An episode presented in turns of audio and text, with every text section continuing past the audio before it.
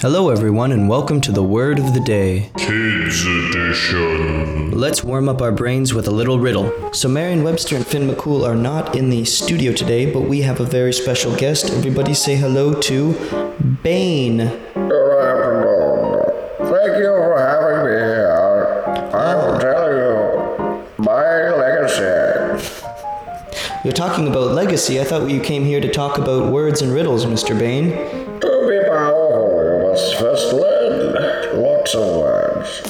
That's great. So, do you have a riddle for us today? I sleep with the dictionary beside my bed. That's awesome. That's good to know. The word today is pristine. Pristine. Yes. But first, we got to do the riddle.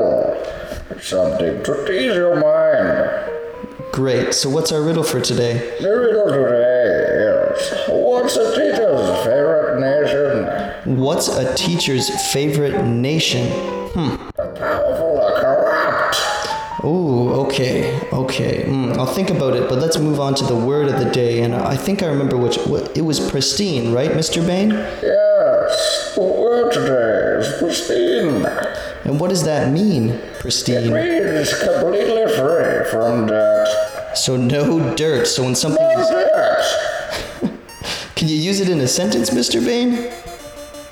This countertop is very pristine. I bought it at the Home Hardware. So when a countertop has no dirt, it is pristine. So when something is almost perfectly clean, that is when it's pristine. Very clean, without the blemishes of corruption. Great, Mr. Bain. So let's move on to the riddle of the day, the answer to it, and I think the uh, riddle was You know, What is a teacher's favorite nation? yes. And you know what the answer to that riddle is, Mr. Bain? What is the answer? Please tell me. Explanation. Oh, yes. Oh, very funny. Oh, that's a great riddle, Mr. Bain. So I'll, This is very good. so I'll see you again later with a new riddle and a new word. Yes, yes, Jamie, before the revolution. Great. Oh, always about that revolution.